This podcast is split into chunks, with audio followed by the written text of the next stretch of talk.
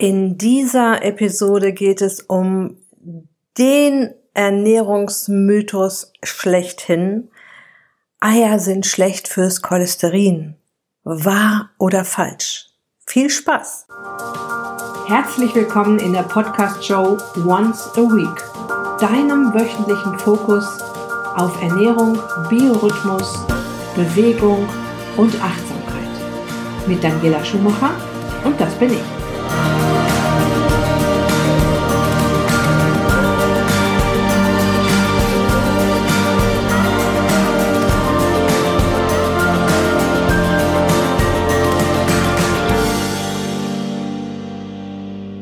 Leute, ich wollte eigentlich einen Blogcast zu ganz vielen Ernährungsmythen machen.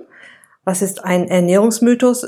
Wie definiere ich den? Also sowas wie Kaffee entzieht dem Körper Wasser, ein Schnaps hilft bei der Verdauung oder Eier sind schlecht fürs Cholesterin. Also so Dinge, wo man nicht so richtig weiß, stimmt das, stimmt das noch?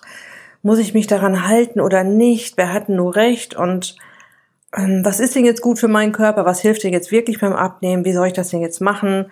Und äh, diese ganzen Ernährungsmythen, die verwirren natürlich auch unglaublich. Und deshalb wollte ich mir die, die, äh, die ich am meisten höre, mal vornehmen. Habe mir dann zwanzig Ernährungsmythen untereinander geschrieben, so in fünf Minuten oder noch weniger. Und ähm, ja. Ganz oben stand die Sache mit Eier erhöhen das Cholesterin oder Eier sind schlecht fürs Cholesterin oder Eier sind äh, ungesund. Und dann fing ich damit an und kam auf das Thema Cholesterin und habe mich jetzt entschieden, dieses Cholesterin-Thema mal ähm, aufzurollen, weil ich auch wirklich tatsächlich so oft verunsich- verunsicherte Kundinnen und Kunden habe, die sich nicht mehr trauen, Eier zu essen. Und da es ja da auch immer äh, um das Cholesterin geht, ja, weil Ärzte dann Eier und Butter verbieten und Medikamente verschreiben, statt nach der Ursache für das erhöhte Cholesterin zu suchen, habe ich mich entschlossen, dieses Thema in zwei Episoden, also in den kommenden beiden Episoden aufzurollen und für dich da draußen klarer zu machen, damit du am Ende mitreden kannst und das, damit du wieder ein Stückchen mehr dein eigener Experte oder deine eigene Expertin wirst. Der Mythos, dass Eier der Gesundheit schaden, weil sie den Cholesterinspiegel erhöhen, ist tatsächlich tief in den Köpfen der Menschen verankert. Ich habe das ja vor vielen Jahren auch noch geglaubt und war vorsichtig mit Eiern. Aber es ist schon lange klar, dass das Nahrungskolesterin den Cholesterinspiegel im Blut kaum beeinflusst. Und ich möchte ganz einfach, dass du nach den beiden kommenden Episoden oder Blogposts, weil ich diese Folge auch wieder als Blogpost gleichzeitig veröffentliche, also unter dem Media Player findest du auch den Blogpost zu dieser Episode. Das habe ich die letzten paar Folgen schon gemacht. Das will ich auch weitermachen, dass eben jeder, der diesen Podcast hört, auch noch die Möglichkeit hat, das auch nachzulesen. Und andersrum, derjenige, der den Blogpost findet, sich das Ganze auch nochmal anhören kann. Weil es gibt schon mal so Mechanismen im Körper, die nicht gleich so eingänglich sind und auch nicht gleich so super verständlich sind, wo man vielleicht auch nochmal drüber lesen muss, um zu gucken, wie hat sie das nochmal erklärt oder wie hängt das nochmal zusammen, und deshalb möchte ich das in Zukunft hier quasi zum Lesen und zum Hören anbieten und mache das ja, wie gesagt, auch schon seit ein paar Folgen so. Also ich wünsche mir, dass du nach diesen beiden Episoden oder Blogposts ganz alleine und sicher entscheiden kannst, äh, ob du dir in Zukunft Eier und Butter, also tierische Fette, vermiesen lässt, was den Cholesterinspiegel im Blut betrifft. Du wirst jetzt also das ominöse Cholesterin mal richtig kennenlernen, alles, was damit zusammenhängt. Wir nehmen das jetzt mal ganz in Ruhe unter die Lupe. Ich finde nämlich auch, dass Ähm, bei Themen, die uns immer wieder begegnen, dürfen wir ruhig mal ein bisschen genauer hinschauen, hinter die Kulissen blicken. Also lasst uns mal schauen, was ist Cholesterin überhaupt? Zunächst mal, Cholesterin ist eine sehr natürliche und wichtige Substanz, die es nur in Mensch und Tier gibt, also nicht in Pflanzen. Okay, du hast schon irgendwo gelesen oder gehört, lass das mit den Eiern, die sind nicht gut für dich, die erhöhen das Cholesterin im Blut. Der Hammer ist aber, dass rund neunzig Prozent des Cholesterins, was im Körper unterwegs ist, dein Körper selbst herstellt. Also fast alles, was im Blut herumschwirrt, ist über verschiedene Mechanismen und Kreisläufe im Körper entstanden. Und nur circa zehn Prozent des Cholesterins kann überhaupt über Nahrung aufgenommen werden. Also ich finde, das ist schon mal der Oberknaller und eine richtig wichtige Information. Was wir daraus schließen können, dein Körper hat sich einiges einfallen lassen, um immer genug Cholesterin zur Verfügung zu haben. Es ist eine wichtige Substanz. Wir brauchen Cholesterin. Und jetzt ist natürlich interessant, wofür eigentlich? Und da habe ich dir mal vier Punkte zusammengestellt, für die Cholesterin im Körper unbedingt gebraucht wird. Und wir fangen mal an mit den Körperzellen. Aus Cholesterin wird die Zellmembran gebaut. Das ist die Umhüllung ähm, der Körperzellen. Cholesterin sorgt dafür, dass die Haut um unseren Körperzellen stark und stabil ist. Es ist ja jeden Tag so ein ziemliches Hin und Her zwischen unseren Körperzellen. Ständig müssen Informationen, Nährstoffe, Zellmüll ausgetauscht, hin und her geschickt werden und durch diese Hülle transportiert werden. Und ist die nicht intakt, ist sie zu schwach oder vielleicht auch nicht durchlässig genug, klappt das natürlich nicht mehr so gut. Das meiste Cholesterin gibt's übrigens im Gehirn. Hier sorgt es dafür, dass die Nervenfasern gut isoliert sind und Signale ohne Probleme weitergeleitet werden können. Eine zweite Stelle im Körper, wo Cholesterin unbedingt gebraucht wird: Aus Cholesterin werden Hormone gebaut, und zwar die Hormone, die wichtig sind für unsere Sexualität, für den Kinderwunsch, für den Salzhaushalt und für die Aktivität und für das Immunsystem, um mal nur ein paar zu nennen. Rund zwanzig Prozent des gesamten Cholesterins im Körper werden tatsächlich im Gehirn verbaut, doch auch unsere Hormone sind teilweise auf Cholesterin angewiesen. Zum Beispiel die Sexualhormone wie Testosteron, Östrogen und Progesteron oder das Aldosteron, das in der Nebenniere gebildet wird. Aldosteron reguliert den Elektrolythaushalt und hat so Einfluss auf den Blutdruck. Und dann haben wir da noch das Cortisol, unser Aktivitätshormon. Manche sagen auch Stresshormon. In meiner Welt ist das ein Aktivitätshormon, das dann auch noch ein äußerst wichtiger Unterstützer unseres Immunsystems ist. An dritter Stelle habe ich herausgepickt, Ähm, aus Cholesterin wird Gallensäure hergestellt. Und das ist wieder wichtig für die Verdauung. Damit die Leber Galle produzieren kann, braucht sie Cholesterin als Ausgangsstoff. Ja? Galle wird gebraucht, damit wir Fette gut verdauen können. Ja? Und der Darm nimmt dann rund neunzig Prozent der Gallensäure wieder auf und führt sie zurück zur Leber. Und dieser Kreislauf sorgt dafür, dass nicht ständig wieder neue Gallensäure produziert werden muss, wodurch dann wieder weniger Cholesterin gebraucht wird. Also nochmal, die Leber produziert Galle, braucht dafür den Ausgangsstoff Cholesterin. Die Galle brauchen wir, um Fette gut zu verdauen. Der Darm nimmt dann in diesem Kreislauf rund neunzig Prozent der Gallensäure wieder auf und führt sie zurück zur Leber.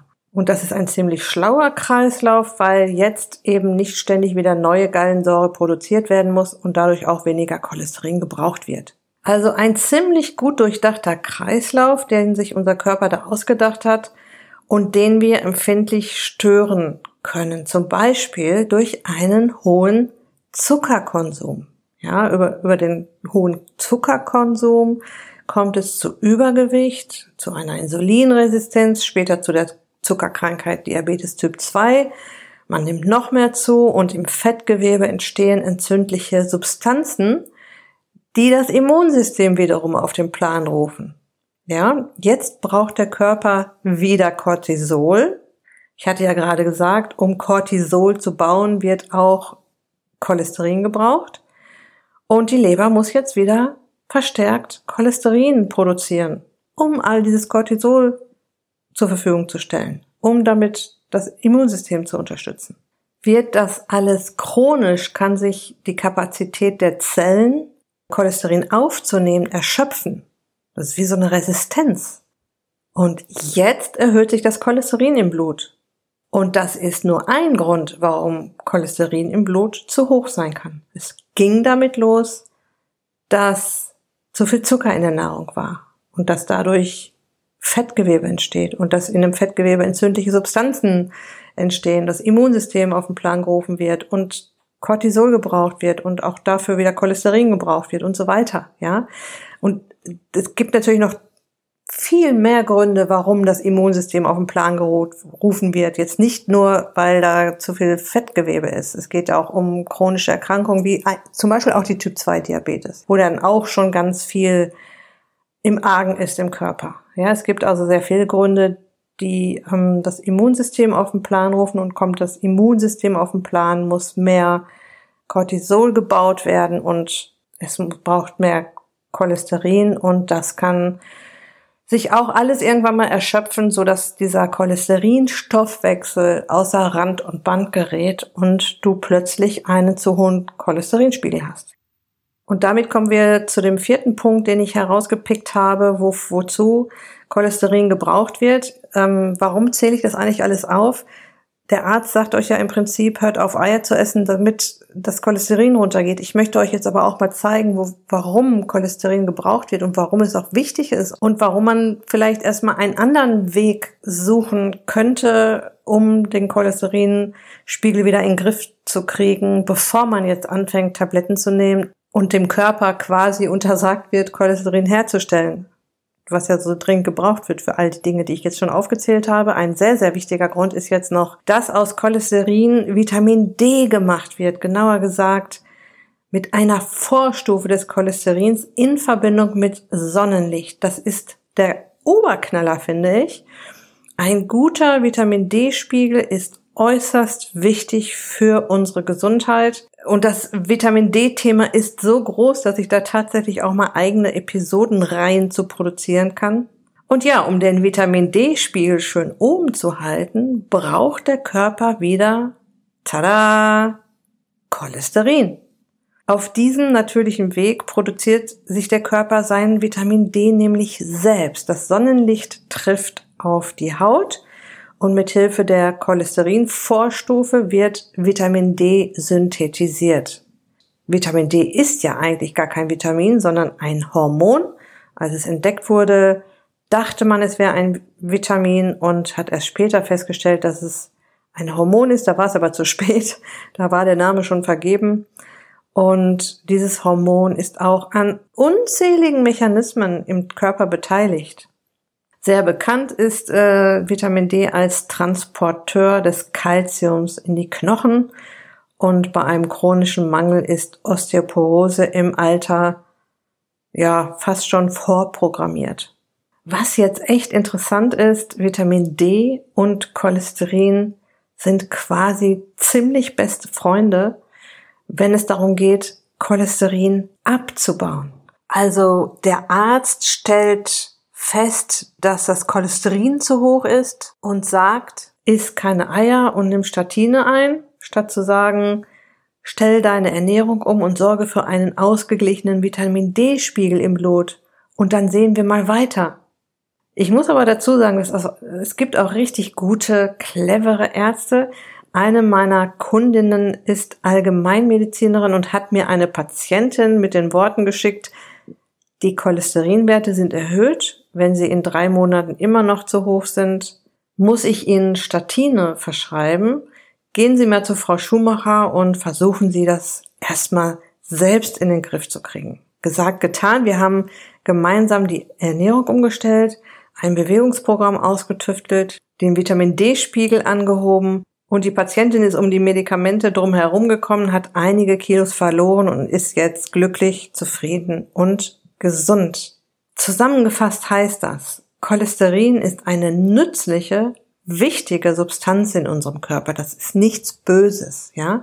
Wir brauchen Cholesterin für die Schutzhüllen unserer Körperzellen, um ausreichend gesunde Hormone zu haben und um Vitamin D bilden zu können. Und es gibt natürlich noch viel mehr, aber das würde jetzt den Rahmen sprengen. Und ich möchte ja auch im Prinzip nur darauf aufmerksam machen, dass Cholesterin wichtig und gut ist. Und weil Cholesterin so wichtig ist, verlässt sich unser Körper nicht darauf, dass wir es ihm zuführen. Nee, er produziert sich rund neunzig Prozent selbst. Nur ca. zehn Prozent des Gesamtcholesterins kann überhaupt über die Nahrung aufgenommen werden. Hatte ich am Anfang schon erwähnt, möchte ich es nochmal wiederholen. Und der Körper ist dann tatsächlich auch noch in der Lage, überschüssiges Cholesterin auch wieder loszuwerden. Also, warum nochmal soll ich jetzt keine Eier essen? Das werden wir noch weiter untersuchen. Doch ich denke mal, dass es für diese Folge erstmal genug Input war. Mein Tipp ist, hör dir diese Folge und auch die nächste Folge, äh, die dann nächste Woche rauskommt, ein paar Tage später ein zweites Mal an oder liest dir den Blog nochmal durch. Ähm, das mache ich auch immer so, wenn ich Mechanismen im Körper durchdringen will, um sie besser zu verstehen. Je aufgeklärter wir durchs Leben gehen, desto gesünder bleiben wir. So, und in der nächsten Folge schauen wir uns an, was gutes und böses Cholesterin ist und wie viele Eier du nach neuester Studienlage unbedenklich essen kannst. Vielen Dank fürs Zuhören bis hierher. Ich wünsche dir noch eine wunderbare Restwoche, möchte noch aufmerksam machen auf meine kostenlose Anleitung, die du dir im Netz runterladen kannst über meine Website daniela Bindestrich schumacher Punkt de. Ich werde dir die Anleitung natürlich hier in den Shownotes und auch auf der Beitragsseite zur Episode verlinken. Die Anleitung heißt Naschen und trotzdem nicht zunehmen. Der Witz an der ganzen Geschichte ist natürlich, dass wenn du nicht nascht, dass du dann auch noch abnimmst mit dieser Anleitung. Also kann ich dir nur wärmstens ans Herz legen. Und ich arbeite gerade an einem weiteren kostenlosen Produkt, das da heißt äh, Zuckerwürfelliste achtundachtzig Lebensmittel, die dir täglich die Figur verhauen. Und, nee, versauen habe ich da, glaube ich, sogar draufgeschrieben. Und das ist eine super coole Liste, weil ich da so die die gängigsten Lebensmittel aufgeführt habe, die man so den ganzen Tag isst. Und ich habe dir die Kohlenhydrate, also den Zucker, umgerechnet in Würfelzucker. Und das ist natürlich viel plastischer und viel leichter zu verstehen, wie viel Zucker jetzt in diesem Nahrungsmittel ist, und ich rede da natürlich immer von dem Raketenzucker, von dem Zucker, der dir den Blutzuckerspiegel an die Decke knallt und du extrem viel und lange Insulin im Blut hast und das die Fettverbrennung hemmt und so weiter. Aber das mal zu sehen, so an einem Tag, sich das mal an einem Tag auszurechnen und sich vielleicht die Zuckerwürfelstücke vor sich aufzubauen, also das gibt so richtig viele Aha-Erlebnisse, und das ist noch nicht ganz fertig und wird auch bis Donnerstag nicht fertig sein, wenn diese Folge rauskommt, aber vielleicht schon in der nächsten Woche. Also das möchte ich schon mal ankündigen, dass da was Schönes kommt. Das werde ich dann auch hier verlinken, auf meiner Startseite verlinken. Das wirst du auf jeden Fall finden. Aber jetzt sage ich endgültig Tschüss und eine gute Woche. Dein Personal Coach für die Themen Gesundheit und Abnehmen, Daniela.